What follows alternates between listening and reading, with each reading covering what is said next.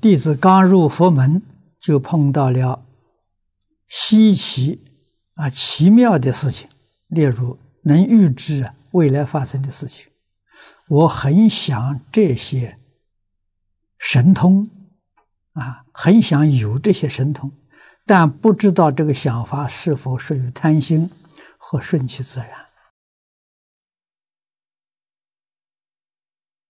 你学佛有这个能力，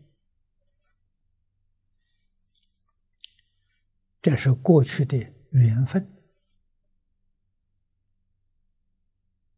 啊，这个时候现前，这是一种状况。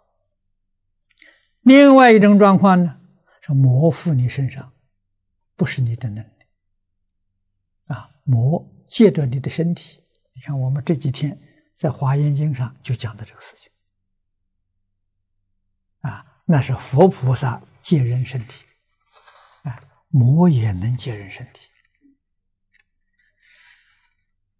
啊，魔要离开你了，你这个能力就完全没有了，啊，如果你要是贪图，哎，希望享有这些神通，这决定不是一个好事情，啊，为什么呢？魔得其便。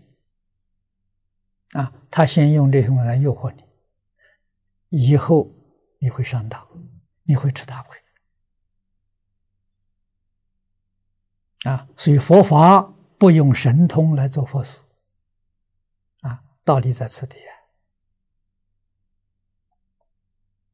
妖魔鬼怪都能用神通，啊，佛菩萨也用也用神通，这就是。佛跟妖魔鬼怪呀，没办法辨别了，所以佛有不用，佛讲经教学，讲经教学，佛魔妖魔鬼怪不行，他没有这个能力，啊，这就很明显区别出来，那是真的，那是假